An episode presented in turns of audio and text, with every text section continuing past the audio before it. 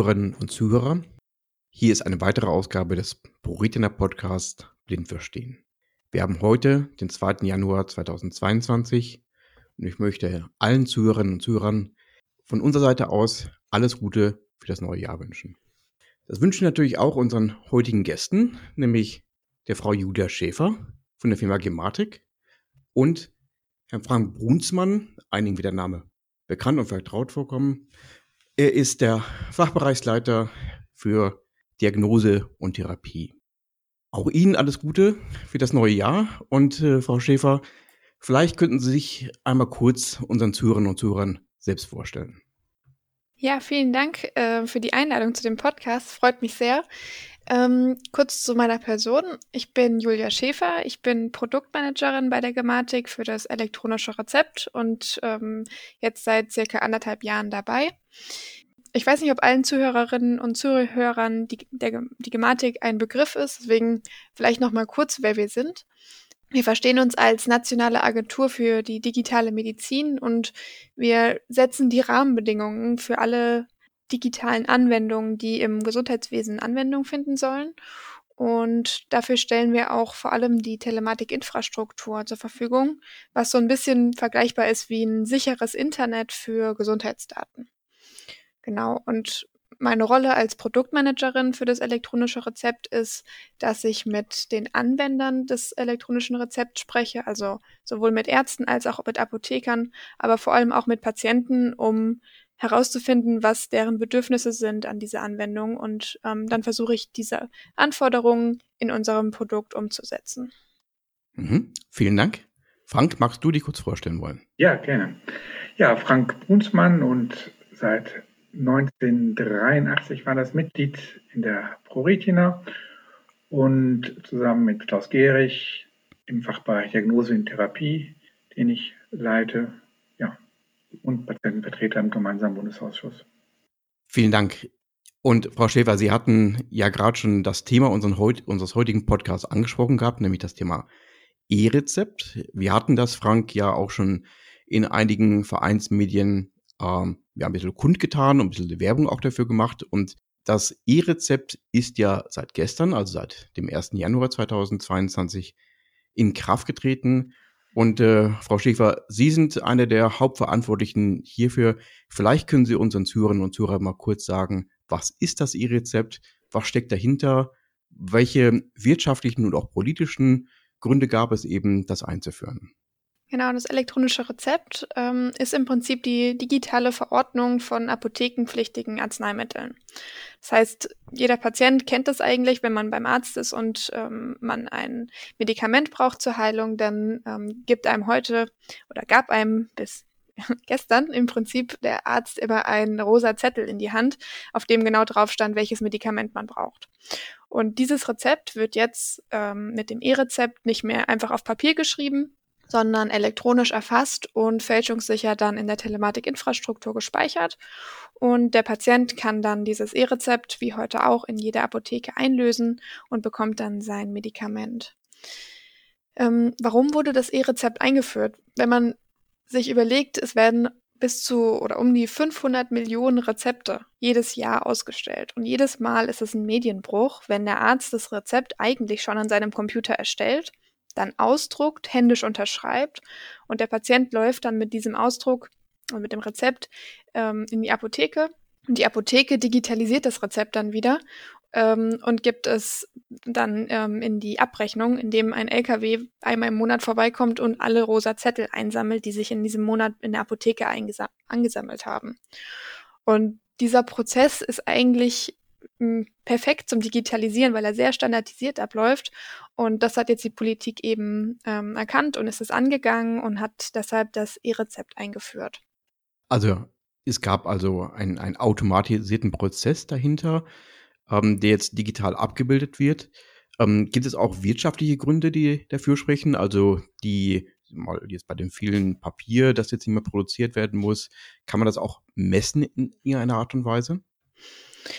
Ähm, wirtschaftliche Aspekte, würde ich sagen, standen auch im Fokus, aber hauptsächlich soll eigentlich diese, ähm, ja, dieser fehleranfällige Prozess ähm, verringert oder aufgehoben werden mit dem E-Rezept, weil ähm, bei diesem Medienbruch, der stattfindet heute, bei dem rosa Zettel, ähm, ist es natürlich auch immer ein Mehraufwand für alle Beteiligte. Wenn jetzt der Arzt ähm, entweder händisch was Unleserliches auf das Rezept geschrieben hat, dann muss der Patient im schlimmsten Fall wieder zurück zum Arzt gehen, äh, ein neues Rezept abholen und dann wieder in die Apotheke bringen. Und der Arzt, der Apotheker und der Patient hat damit dann mehr Aufwand. Und mit dem E-Rezept kann man sowas dann relativ ähm, auf dem kurzen Weg klären und das neue ähm, E-Rezept kann direkt digital empfangen und eingelöst werden. Also sollten vor allem Zeit und Wege gespart werden ähm, durch das E-Rezept. Und wenn ich jetzt am Montag zum Arzt gehe, hat der Arzt schon alle Voraussetzungen, um so ein E-Rezept ausstellen zu können? Oder gibt es da auch einen Prozess dahinter, so ein Rollout, wie es ja heißt, dass man sagt, bis zum Ende des Jahres äh, müssen alle Ärzte, Apotheken, Krankenkassen und so weiter dort angeschlossen sein? Ähm, also wenn Sie am Montag zum Arzt gehen und nach einem E-Rezept fragen, dann werden nur sehr wenige Ärzte bereits in der Lage sein, E-Rezepte auszustellen. Das liegt einfach daran, dass wir in Deutschland über 100 verschiedene ähm, Systeme bei den Ärzten haben und auf Apothekenseite sind es auch ähm, einige, die alle jetzt diese E-Rezept-Funktionalität umsetzen mussten ähm, und dann auch ausrollen mussten in ganz Deutschland. Und ähm, das geht einfach nicht von heute auf morgen. Uns ist natürlich auch bewusst, dass Ärzte und Apotheker beide im Moment mit Corona ganz andere Sorgen haben, als jetzt äh, das E-Rezept einzuführen. Deshalb ähm, sind wir im Moment in dieser Einf Einführungsphase, wo immer mehr Ärzte und Apotheker ähm, mit dem E-Rezept arbeiten können. Aber deutschlandweit ist es jetzt noch nicht verfügbar. Das heißt, ich werde eine bestimmte Phase haben, wo beide, das heißt also das E-Rezept einerseits digital und auch noch das Papierrezept akzeptiert und ausgestellt werden. Genau, das wird, wird sich jetzt im Laufe des Jahres 2022 etablieren, das E-Rezept, und dann wird es immer weniger Papierrezepte geben, aber es gibt natürlich eine Übergangszeit. Sie hatten ja gesagt, äh, Frau Schäfer, dass Sie auch Patienten mit eingebunden hatten. Und ähm, Frank, ich weiß ja, wir wurden ja auch angefragt als Organisation, als Verein. Kannst du ein bisschen erklären, Frank, wie du das Ganze organisiert hast und äh, wie du den Aufruf gestartet hattest, dass möglichst viele auch die Beta-Form, also die Vorgängerversion des E-Rezepts auch getestet haben? Ja, gerne. Also die Gematik hatte ja die Koordinierungsstelle der Patientenvertretung angesprochen, um zu sehen, wie Nutzer möglichst auch in einem frühen Stadium noch mit eingebunden werden können. Und zusammen mit Frau Benzog von der Rheumaliga und dem Koordinierungsausschuss der Patientenvertretung, in dem ja alle Patientenorganisationen in Deutschland auch organisiert sind, beziehungsweise von ihm koordiniert werden, haben wir dann geschaut, wie in vier Bereichen speziell auch Nutzerperspektiven eingebunden werden können, also bei Menschen mit motorischen Beeinträchtigungen, bei Menschen mit Sehbeeinträchtigungen, Menschen mit Hörbeeinträchtigungen und Menschen mit kognitiven Beeinträchtigungen und in jedem dieser Bereiche dann auch jemand, der es koordiniert. Und für den Bereich der Sehbehinderung, der jetzt hier für dieses Podcast ja auch besonders wichtig ist, haben wir dann ähm, sowohl innerhalb der Proetina in Arbeitsgruppen Aktive angesprochen und gesucht, die interessiert wären und bereit wären, sich zu beteiligen, wie auch über die gemeinsamen Fachausschüsse beim DBSV, in der, in der auch Proretina mitwirkt. Und zwar in zwei Bereichen. Einmal in dem Bereich, in dem Menschen, die ihren Zugang in erster Linie auditiv organisieren, also über Screenreader, VoiceOver und zum anderen äh, Menschen, die es primär mit es primär visuell machen, aber eine Sehbeeinträchtigung haben. Und wir haben geschaut, dass wir in beiden Bereichen dann Menschen sind, die dann auch mit bei der Nutzertestung mitmachen, die von der Thematik dann auch äh, vorgesehen war. Frau Schäfer, und Sie haben das Feedback ja auch bekommen. Ich denke mir, wir waren nicht die einzige Patientenorganisation. Wie haben Sie das aufgenommen und wie ist dann die Umsetzung erfolgt des, des Feedbacks von den Patientenorganisationen? Ja, also erstmal waren wir total begeistert, dass sich so viele Patientinnen und Patienten da ähm, gemeldet haben und uns weiterhelfen wollten. Ähm, wir haben dann einen E-Mail-Kanal aufgemacht, über den sich ähm, die Tester melden konnten bei uns. Und wir standen auch telefonisch zur Verfügung, dass man uns anrufen konnte, wenn man ein Problem hatte. Ähm, und wir dann da versucht haben, ähm, die Ursache zu finden. Mm, wir haben ganz, ganz unterschiedliches Feedback bekommen, was auch total gut ist, weil unsere App soll ja äh, perspektivisch allen Versicherten äh, in Deutschland zur Verfügung stehen und deshalb haben wir eine riesig große Zielgruppe und deshalb war es uns besonders wichtig, dass die App einfach und intuitiv zu benutzen ist. Und ähm, wir haben gelernt, wir haben bestimmte Anforderungen von Seiten Sicherheit oder vom Gesetzgeber, die wir umsetzen mussten, die aber erklärungsbedürftig sind. Und ähm, da haben wir verschiedene Stellen in der App gemeldet bekommen, ähm, wo noch Anleitungen oder Hinweise notwendig wären. Und ähm, die haben wir dann eingesetzt. Und ähm, im Bereich der Barrierefreiheit war das für uns auch ähm, ja sehr lehrreich, weil wir ähm, erstmals mit diesem Voice-Over wirklich Tester hatten, die darauf ähm, angewiesen waren und da haben wir auch ganz viele Kleinigkeiten gelernt, dass man ähm, den Einwilligungsbutton irgendwie direkt nach dem Text vorliest und nicht erst die ganze Seite vorliest und dann die einzelnen Button. Das waren Details, aber super hilfreich, glaube ich, dass Menschen mit visuellen Einschränkungen dann am Ende auch gut mit der App zurechtkommen. Ähm, und auch die, die Testerinnen und Tester mit motorischen Einschränkungen, die haben uns auch gemeldet, ähm, dass sie gerne sich wünschen würden, dass wir eine Zoom-Funktion anbieten in der App, dass man einfach die Text und Button größer darstellen kann. Ähm, und darauf haben wir dann auch nochmal Wert gelegt bei der Überarbeitung. Und wir sind sicherlich noch nicht am Ende. Wir haben bestimmt noch die ein oder andere Stelle in der App, wo wir besser werden können. Deswegen ist dieses Feedback ganz wichtig für uns, auch immer noch. Wir entwickeln die App ja dieses Jahr und auch die nächsten Jahre immer noch weiter. Das ist ja typisch für eine Software, die ist ja im Prinzip nie fertig äh, hat immer nur einen bestimmten Reifegrad. Kommen wir auf das Thema Technik zu sprechen, Frau Schäfer. Ähm, Sie hatten ja gerade schon gesagt gehabt, es geht hier um eine App.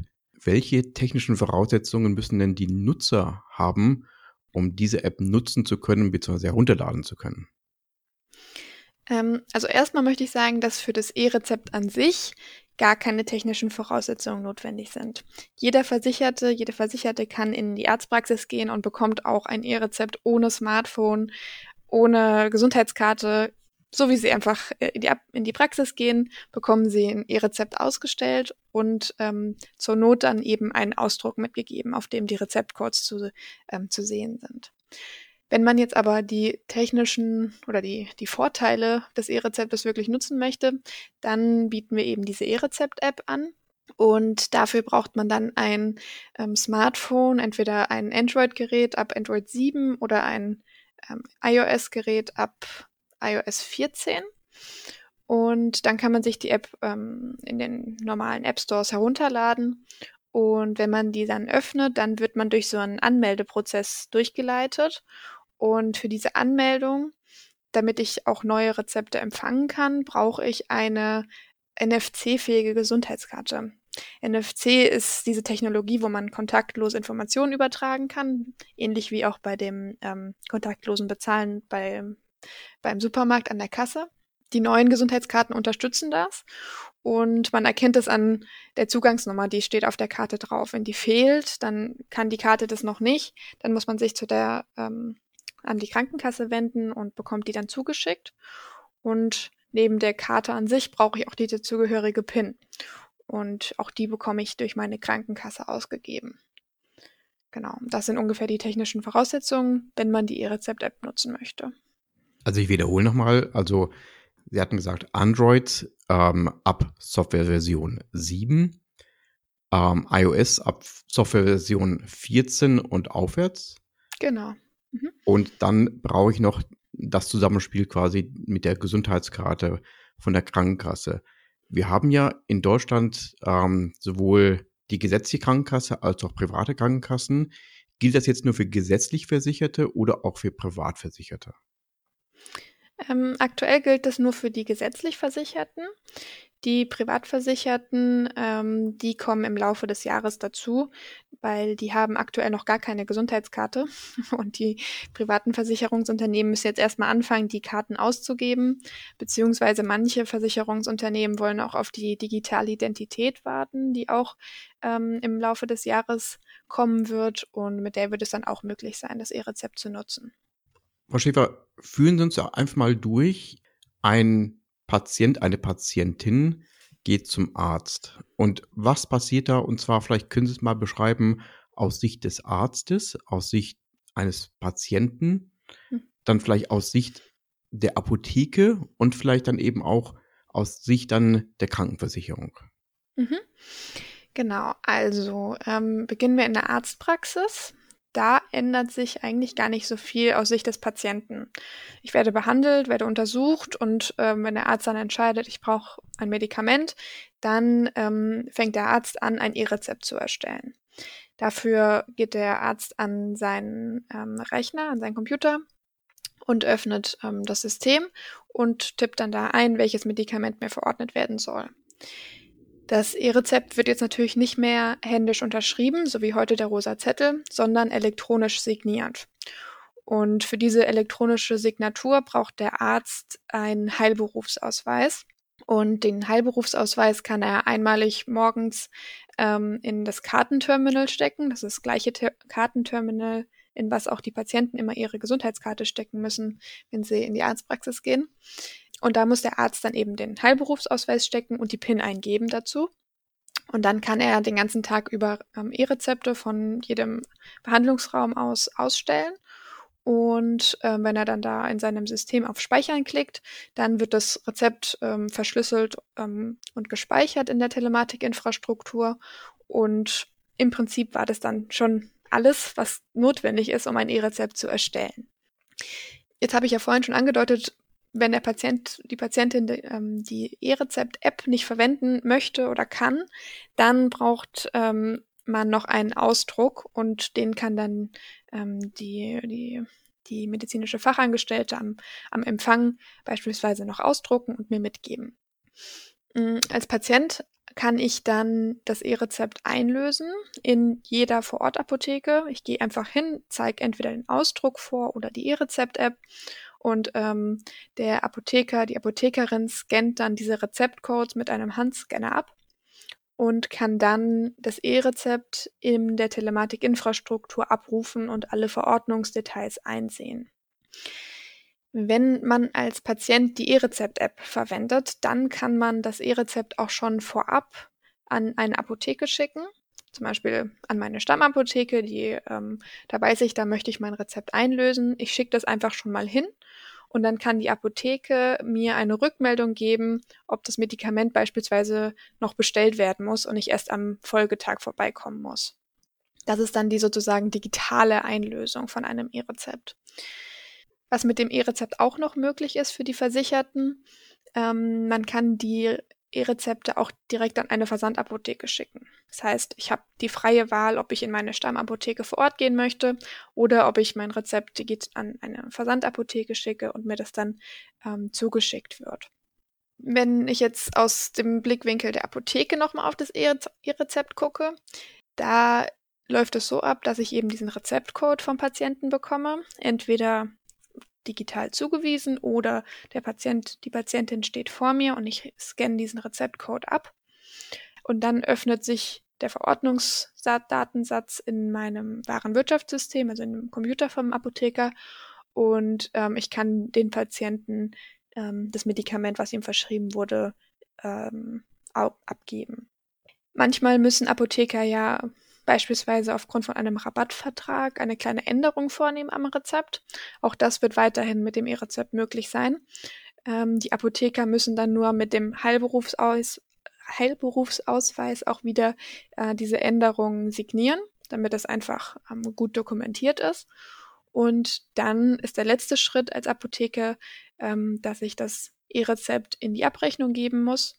Dafür werden ähm, auch Schnittstellen bereitgestellt und die Abrechnungszentren leiten dann, wie heute auch, die Information an die Krankenkasse weiter und die Krankenkasse prüft das Rezept, ob das alles richtig war, was da verordnet und abgegeben wurde. Und dann kann der Apotheker das Geld für das ähm, Medikament wieder zurückbekommen. Genau, das ist eigentlich der Prozess. Das hört sich, äh, ich, ich, glaube, es wird sich noch ein bisschen einspielen müssen. Ich habe einen Schritt, den habe ich ähm, gerade noch nicht richtig mitbekommen. Sie hatten ja gesagt, der Arzt legitimiert sich durch eine eigene Karte. Mhm. Ähm, aber wie kommt das Rezept dann quasi auf meine App? Der Arzt kennt ja beispielsweise nicht meine Handynummer oder erfolgt das auch über, weil ich, wenn ich, wenn ich zum Arzt gehe, wie, wie, wie passiert dieser Prozess? Genau, also der Arzt, der speichert das Rezept mit diesem Heilberufsausweis in der Telematikinfrastruktur. Und als Versicherter habe ich im Prinzip die Gesundheitskarte als Pendant dazu. Und wenn ich mich mit der Gesundheitskarte und der PIN in meiner E-Rezept-App anmelde, dann werden alle Rezepte aus den letzten 100 Tagen, die mir verschrieben wurden, auf das Handy heruntergeladen und ich kann die Informationen ansehen. Und ähm, der Schlüssel, also das, woran dieses E-Rezept hängt, ist die Versichertennummer. Also der Arzt speichert das Rezept und gibt dort die Versicherungsnummer an und ich melde mich als Patient mit der Gesundheitskarte und der Versicherungsnummer in der App an und kann es dann eben abrufen. Das habe ich verstanden. Vielen Dank nochmal für die, für die Klarstellung. Muss ich eigentlich in Zukunft noch zum Arzt gehen? Also angenommen, ich bräuchte jetzt ähm, jeden Monat ein bestimmtes Medikament. Ähm, kann ich mir diesen Weg ersparen oder könnte ich auch über diese App den Arzt kontaktieren und sage bitte, stelle mir doch bitte ein Rezept aus, äh, weil der Arzt kennt ja die, den Patienten. Mhm. Ähm, also rein technisch ist es möglich, dass ich einfach das, das neue Rezept auf die App geschickt bekomme sozusagen ähm, und ich muss nicht unbedingt in der Praxis vor Ort sein. Die Ärzte brauchen aber die Gesundheitskarte einmal im Quartal, damit sie die Behandlung abrechnen können. Das heißt, dieser Schritt wird nicht entfallen. Ich muss einmal im Quartal in die Arztpraxis gehen, meine Karte dort stecken und kann dann in, im laufenden Quartal eigentlich alle neuen Rezepte direkt ohne Besuch in der Arztpraxis empfangen. Ähm, ein Anwendungsfall, den Sie gerade beschrieben haben, der ist dann natürlich mit der Videosprechstunde auch abgedeckt. Das heißt, wenn ich jetzt ähm, erkältet bin und ich brauche irgendwie ein Medikament, was ich eh immer bekomme und ich habe ich nutze Videosprechstunde, dann kann der Arzt auch dort ein Rezept erstellen und mir dann ein, das E-Rezept zuschicken. Und ähm, ja, ich muss nicht mehr auf die Post warten oder äh, dann doch nochmal in die Arztpraxis vor Ort gehen. Sie hatten die ganze Zeit schon einen Begriff benutzt gehabt, nämlich Telematik-Infrastruktur. Was genau ist das? Und zwar, ich frage vor dem Hintergrund, äh, wer hat eigentlich die Datenhoheit und wo liegen diese Daten eigentlich? Wie sicher ist das Ganze? Also die Telematik-Infrastruktur ist im Prinzip ich, ich nenne es eigentlich immer das sichere Internet für die Gesundheitsdaten. Es ist ein, separate, ein separates Netzwerk, auf das nur die Leute Zugriff haben, die auch berechtigt sind. Also beim E-Rezept ist es genau mein Arzt, ich selbst und der Apotheker, den ich berechtige. Und eventuell noch ein Vertreter, wenn ich das äh, möchte. Nur diese Personen haben Zugriff auf das E-Rezept und auch immer nur genau der Arzt, der das E-Rezept ausgestellt hat, der kann auch darauf zugreifen. Ähm, genau, ansonsten äh, in der Telematikinfrastruktur ähm, ist, nicht, ist das E-Rezept nicht die einzige Anwendung. Es gibt natürlich auch noch die, die Patientenakte, den Medikationsplan, die Notfalldaten. Alles das spielt sich ähm, in der Telematikinfrastruktur ab und ähm, der Patient hat da die Hoheit über die Daten. Und äh, die, glaub, die Server stehen Satz, ne? natürlich in, in Deutschland, ja. wenn Sie darauf hinaus wollten noch. Ähm, genau, das ist ein wichtiger Punkt, nämlich ähm, das Ganze gilt jetzt nur in Deutschland oder auch in, im europäischen Ausland? Also beim E-Rezept ähm, ist das erstmal nur in Deutschland. Wir müssen das jetzt erstmal hier zum Laufen bringen. Ähm, der Gesetzgeber sieht es aber vor, dass es eine internationale oder zumindest europaweite Möglichkeit geben wird, die E-Rezepte einlösen zu können. Aber das ist eine Folgestufe. Darum kümmern wir uns dann später drum. Gibt es schon Länder, die so etwas haben? Vergleichbar? E-Rezepte? Ja, tatsächlich ganz, ganz viele europäische Länder haben schon E-Rezept und äh, nutzen das auch schon seit Jahren. Also gerade die skandinavischen Länder sind da mal wieder die Vorreiter. Da funktioniert das schon, ja, wie gesagt, seit Jahren. Gut, ähm, wir sind froh, dass das Thema Digitalisierung bei uns in Zukunft doch eine wichtige Rolle einnehmen wird und scheinbar auch muss. Ja. Ähm, jetzt habe ich noch eine, eine Frage halt um diesen ganzen technischen Komplex herum, weil wie ist es auch geplant, beispielsweise ähm, eine Zahlungsfunktion dort zu hinterlegen? Also sprich, wenn ich, wenn ich meinen Eigenbeitrag leisten muss oder ein, ein Rezept eben nicht vollständig über, äh, ein Medikament nicht vollständig übernommen wird, wird es auch so der Fall sein, dass ich dann beispielsweise sagen kann, ich zahle es mit PayPal oder mit irgendeiner anderen Zahlungsart? Also die E-Rezept-App an sich ist eigentlich erstmal nur dafür da, das E-Rezept von der Arztpraxis in die Apotheke zu bringen. Ähm, da ist im Moment keine Zahlungsfunktion integriert. ich, ich würde es jetzt nicht ausschließen, dass wir das gar nicht angehen. Es ist im Moment aber nicht Bestandteil von der E-Rezept-App. Ähm, was möglich ist, wenn ich jetzt zum Beispiel mein E-Rezept an eine Versandapotheke zuschicke oder digital einlöse, dann kann mir diese Versandapotheke einen Link zu einem digitalen Warenkorb bereitstellen, wo ich dann die Zahlung, ähm, Zahlungsfunktionalitäten von deren Webseite nutzen kann. Also da schließe ich dann im Prinzip die Bestellung in dem Webshop von der Apotheke ab und kann dann da PayPal und Kreditkarte oder Rechnung ähm, eben auswählen. Aber das mhm. ist dann nachgelagert. Verstehe. Frank, ähm, welche Hoffnungen verbergen sich aus deiner Sicht alles mit diesem neuen Prozess? Was, was siehst du da in Zukunft für uns? Ja, wir müssen ja mal sehen, jetzt erstmal, wie es, wie es sich in der Praxis ja einspielt und auch dann, dann eindruckelt. Und einige der, der, der, der Hoffnungen sind damit ja gerade, die damit verbunden sind, hast du ja gerade auch schon so leicht auch angesprochen, äh, dass manches dann auch leichter geht, einige Wege vielleicht auch äh, gespart werden, später bei Wiederholungsrezepten. Aber insgesamt ist natürlich auch jetzt das äh, E-Rezept nur ein, ein, ein Teil jetzt der gesamten Digitalisierung im Gesundheitswesen. Und da ist es jetzt im Sinne jetzt einer, einer Patientenorientierung halt wichtig, dass das Ganze sich am Bedarf der Betroffenen, der Versicherten auch orientiert und dass so der, der Maßstab dann auch ist. Dazu gehört dann auch, dass man wirklich selber darauf vertrauen kann, dass die Daten, dass sie sicher sind, dass sie, dass sie,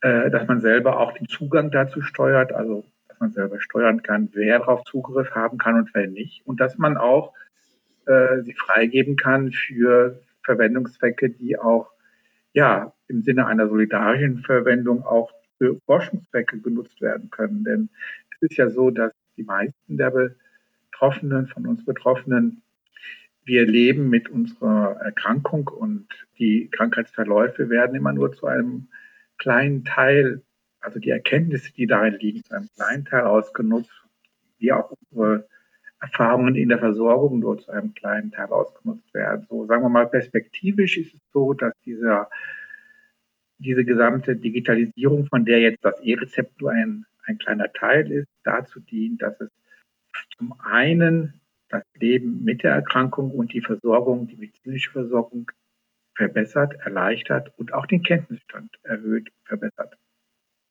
Das ist natürlich ganz klar erstmal etwas, was, was am Ende dieses Jahrzehnts vielleicht sich zeigen wird, dass da Fortschritte gemacht worden sind. Aber man muss auch dieses mit im Blick haben, neben dem Alltäglichen, neben den alltäglichen Erleichterungen und dem Muss, Muss gehört halt die Sicherheit auch und die Kontrolle darüber, was mit den eigenen, ganz eigenen Daten auch passiert. Das heißt also, durch die, durch das Mehr an Daten und auch eine bessere Datenqualität vielleicht auch eine gewisse Hoffnung, was das Thema Diagnose und Therapie dann anbetrifft. Richtig, richtig. Vielleicht gibt es ja noch in Zukunft weitere Projekte, die wir mit der Gematik, ich will nicht sagen zusammen, dafür sind wir viel zu unbedeutend, aber nur ein Baustein in, in dem Ganzen. Aber vielleicht gibt es ja doch etwas, wo wir der Gematik wieder etwas behilflich sein können. Frau Schäfer, was ist denn mal auf, auf der großen Agenda geplant? Was ist so das nächste große Projekt, das am Horizont ist? Sie hatten ja die elektronische Patientenakte erwähnt gehabt. Sie hatten jetzt das E-Rezept. Ähm, was kommt als nächster Baustein hinzu? Ähm, also der Gesetzgeber hat uns da schon ganz schön viel ähm, ja, Arbeitspakete im Prinzip äh, mitgegeben. worauf es uns jetzt aber erstmal ankommt, ist, dass genau diese beiden Anwendungen, die Sie jetzt gerade genannt haben, also die Patientenakte und das elektronische Rezept, erstmal im Versorgungsalltag wirklich ankommt und die, ähm, die Patientinnen und Patienten draußen auch ja, damit erstmal wirklich ähm, zurechtkommen und dass wirklich ähm, auch die Mehrwerte sich dann zeigen können. Das heißt, für uns steht jetzt dieses Jahr 2022 wirklich im Fokus, das E-Rezept wirklich zum Laufen bringen und ähm, alle, ja, alle Bedenken ähm, erstmal ausräumen. Der Gesetzgeber sieht natürlich noch, noch ganz viele weitere Anwendungen schon auf der, der Skala ähm, in den nächsten Jahren. Ähm, zum Beispiel der Telematik-Infrastruktur Messenger wird auch nochmal ähm, ganz neue Möglichkeiten ähm, bieten. Also da kann dann, kann ich dann über einen sicheren Messenger-Dienst mit meinem Arzt chatten oder ich kann mit, ähm, mit der Apotheke chatten oder auch die beiden können untereinander ähm, Nachrichten austauschen, wie, wie heute über WhatsApp oder ähm, andere Messenger-Dienste. Ich denke, das wird auch nochmal für alle ähm, ja, wirklich, wirklich was mitbringen. Ähm, und auch die digitale Identität, die jetzt auch im, im kommenden Jahr, also 2023, kommen wird für die Versicherten, ähm, das ist dann auch nochmal was Neues. Aber wie gesagt, erstmal erstmal E-Rezept und Patientenakte wirklich zum Laufen bringen und dann, dann geht's weiter mit weiteren Anwendungen. Sie hatten gerade schon ein, ein, ein Stichwort genannt gehabt, Bedenken. Was mache ich denn als Patient, wenn ich Fragen habe oder Unsicherheiten habe? Gibt es da eine Hotline? Gibt es da irgendetwas, wo ich sagen kann, auf der Seite kriege ich die entsprechende Aufklärung und, und Unterstützung? Was, wie verhalte ich mich als Patient? Genau, also bei dem elektronischen Rezept ist es ja tatsächlich so, dass wir als Gematik Anbieter sind für die E-Rezept-App. Und deshalb haben wir auch eine technische Hotline eingerichtet, an die sich alle Versicherten wenden können. Ähm, und außerdem haben wir noch eine Webseite, da ist die URL ähm, das E-Rezept für Deutschland.de. Ähm, dort finden die Versicherten erstmal Informationen rund um das E-Rezept. Und äh, wenn man uns jetzt Feedback geben möchte zur App, dann haben wir auch ähm, eine E-Mail eingerichtet, app-feedback.gematik.de. Da kann man sich auch immer gerne an uns wenden, da helfen wir dann ähm, weiter. Vielleicht kann man auch noch, äh, Thomas, auch noch mal wirklich auch darauf darauf hinweisen, dass jetzt dieses hier ja einfach die Beteiligung auch von ProRetina hier dran so etwas ist, was wir auf Initiative letztlich der, der Gematik auch jetzt begonnen haben. Das war, hat sich gezeigt als, als durchaus jetzt ein kooperatives Vorgehen, bei dem wir ja am Anfang auch erst so ein Einführungsvideo für alle Beteiligten hatten. Dann hatte jeder seine, sein Feedback gegeben und am Ende noch eine Schlussveranstaltung, wo zusammengefasst wurde, aber dass es damit ja eben nicht beendet ist, sondern dass ja, äh, beim weiteren Eindruckeln auch weitere Feedbacks auch gegeben werden können. Und da gibt es ja dann, vielleicht kann das Frau Schäfer nochmal vielleicht einige Worte dazu sagen, irgendwie eigentlich einen kontinuierlichen Bedarf nach Feedback. Und da gibt es die Möglichkeit, sich da auch als Tester sozusagen auch, auch einzutragen. Das ist eine gute Frage. Kann man sich bei Ihnen als, als weiterer Testnutzer vielleicht eine, für eine weitere Version 3.1.2 dann melden und sagen, das teste ich aus Sicht eines Menschen, der eine Seheinschränkung hat? Genau, also die, die Beta-Tests, so nennen wir das, ähm, die laufen immer noch. Wir entwickeln die App ja immer weiter und wir versuchen auch alle zwei Wochen ungefähr eine neue Version bereitzustellen. Und unsere Beta-Tester, was im Moment fast, ich glaube, äh, 500 Leute sind tatsächlich, äh, die bekommen die App-Version immer ähm, ungefähr eine Woche vorher ausgegeben. Und dann kann man uns da gerne Feedback geben. Und die Anmeldung dazu läuft immer noch. Ist auch auf das E-Rezept für Deutschland.de ähm, angegeben, wie das funktioniert. Ähm, genau, da freuen wir uns über jeden neuen Tester, der uns Feedback ähm, gibt. Und wer hierzu noch Fragen hat oder vielleicht noch irgendwelche Anregungen oder noch nicht alle Details jetzt mitbekommen hat, der schreibt uns einfach unter socialmedia at pro-retina.de. Ganz wichtig, Thomas, vielleicht noch eine Sache zu sagen, ist auch, dass das, was wir jetzt als ProRetina mit der Nutzertestung gemacht haben, etwas Ergänzendes war, denn die Gematik, die kümmert sich selber auch eigenständig um Fragen der Barrierefreiheit. Aber das, was wir jetzt so beigetragen haben, war jetzt schon ein wichtiger Punkt, damit also in der Mitgestaltung jetzt dieser digitalen Infrastruktur im Sinne einer Nutzerorientierung so. Und sie ersetzt also nicht diese, diese Anforderungen, aber sie sind eine sehr sinnvolle Ergänzung, genauso wie jetzt freiwillige Beteiligung, die jetzt vielleicht auch noch im Nachgang zu diesem Podcast von Einzelnen erfolgen werden, die sich dann dort, dort anmelden. Und was wir als, als ProRetina auch, wo wir immer auch drauf, mit drauf achten werden jetzt in den nächsten Jahren, ist, wie sieht es in der Realität aus und was ist aus unserer Sicht das, wohin es letztlich auch gehen soll, denn das Ganze ist sehr dynamisch. Das heißt, man sieht hier, hier hat der Gesetzgeber etwas auf den Weg gebracht, hat etwas bestimmt, und danach wird auch das ausgestaltet, aber der Gesetzgeber ist ja nicht am Ende, sondern dann sozusagen eigentlich erst am Anfang. Und äh, da wird, werden wir auch das sozusagen aktiv begleiten, beobachten und auch von uns auch eigeninitiativ dann etwas mit einbringen in die gesamte Diskussion in Deutschland, denn das wird sehr spannend sein, wie dieses Jahrzehnt mit der Digitalisierung im Gesundheitswesen möglichst patientenorientiert verlaufen wird.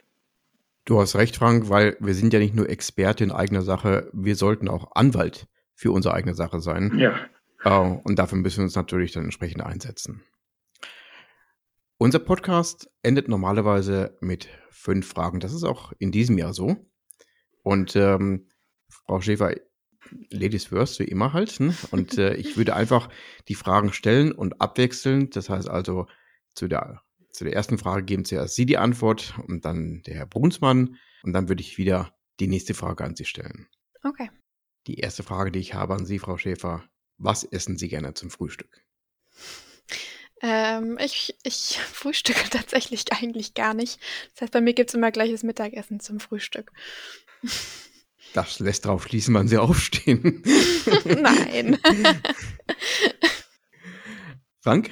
Oh, dann nehme dann nehm ich mal den Sonntag, den Sonntag, also weil der ist nämlich dann besonders und da esse ich ganz besonders gerne, wenn es frisch aufgebackenes Brötchen gibt oder ein richtig gutes Croissant. Das ist dann das Highlight dann der Frühstückswoche. Gut, dann lacht der Sonntag sozusagen. Mhm. Frau Schäfer, die nächste Frage, die ich habe. Wenn Sie die Möglichkeit hätten, mit einer Person essen zu gehen und dort ein gutes Gespräch zu führen, welche Person wäre das? Ähm, puh, das ist eine gute Frage. Ich glaube, ich, was wirklich spannend wäre, wäre jetzt äh, Frau Merkel mal zu treffen und, und sie sozusagen zu befragen, wie die letzten äh, 16 Jahre als Bundeskanzlerin so für sie waren und vor allem, was sie jetzt macht, wo sie nicht mehr Bundeskanzlerin ist. Das fände ich, glaube ich, ganz spannend. Gut, ich versuche zu vermitteln. Frank? Und also ja, ich, ich sage jetzt mal, was mir als erstes eingefallen war, wobei das jetzt ja vielleicht gar nicht passt, aber mir war als erstes eingefallen, ich würde meine Frau einladen. Mal in, wir müssen uns nur auf ein Restaurant einigen. Wir waren schon so lange nicht mehr, so lange nicht mehr irgendwo essen. Und äh, ja. Ich, ich finde, das ist eine deutliche Liebeserklärung, Frank. Und die Antwort, die braucht man gar nicht zu erklären. Also insofern, äh, vielen Dank hierfür. Frau Schäfer, welches Buch hat sie ganz stark beeindruckt oder am meisten beeindruckt? Hm. Tatsächlich bin ich großer Harry Potter-Fan. ich bin mit den Büchern äh, aufgewachsen und habe die in meiner Kindheit äh, ja total verschlungen. Erst äh, als, als Hörbuch gehört und dann natürlich auch nochmal gelesen. Ja, die Welt fand ich irgendwie total spannend. Es regt die Fantasie auf, an, auf jeden Fall. Genau. Frank, wie schaut es bei dir aus? Ja, also es, es gibt ein, ein, ein, ein, wenig bekanntes Meisterwerk, ich finde es zumindest, dass es ein Meisterwerk ist von einem, der sonst so eher ja, in der, in, im Genre Horror verortet wird, aber es ist eigentlich kein Horror, sondern ein, eher ein, ein, ein Liebesroman. Äh, der Anschlag von Stephen King ist das, der so rund um das Attentat auf Kennedy spielt und eine Zeitreise.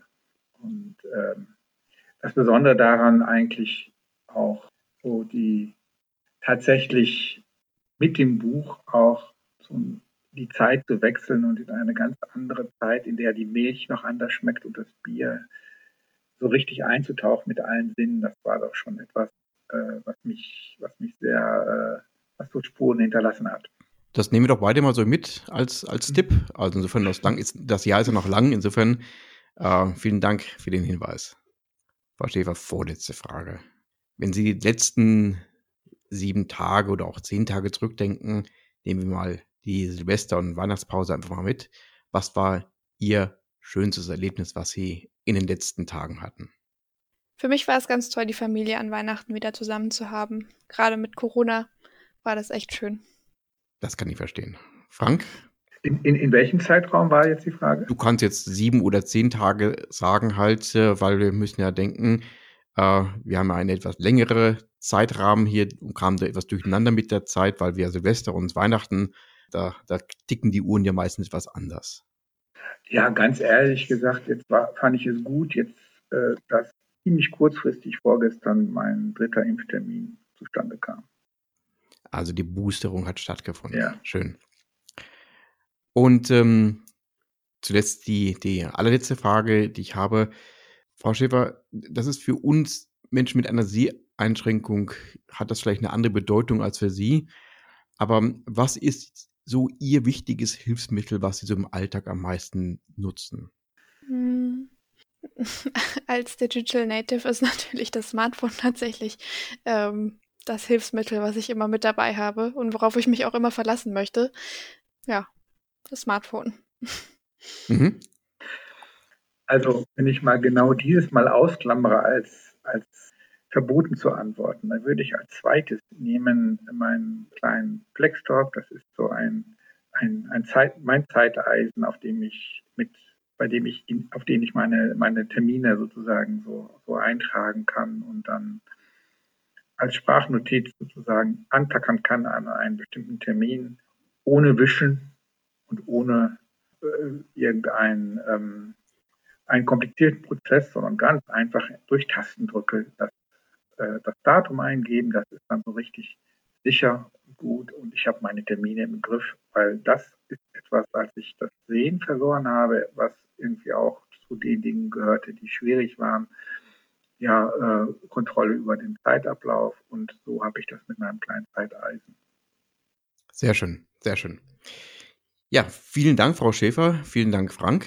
Ähm, das, war ein, das war ein, sehr aufschlussreiches Interview. Frau Schäfer, ich darf Ihnen alles Gute für das Jahr 2020 und darüber hinaus wünschen, damit alles so läuft, wie Sie sich das vorstellen, keine Katastrophen einbrechen. Man kann solche Sachen nie prognostizieren, man kann sie immer nur testen, aber da wünsche ich Ihnen einfach viel Erfolg und natürlich dem gesamten Team, das auch dahinter steht. Ja, vielen Dank für die Einladung, auf jeden Fall. Sehr gerne. Ne? Frank, und ähm, uns wünschen natürlich auch alles Gute für den, für den Verein mit unserer gemeinsamen Arbeit, auch die wir vorhaben, mit den ganzen Themen, die auf der Agenda stehen.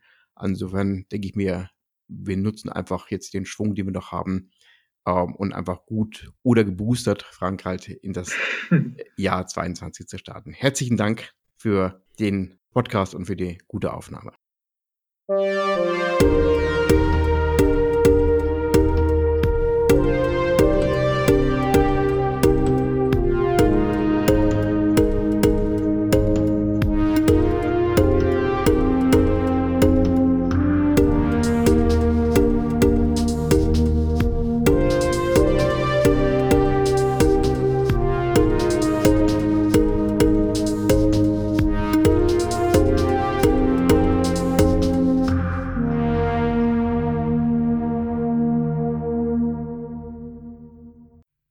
Dank fürs Zuhören bei einer weiteren Folge des Podcasts Blind Verstehen.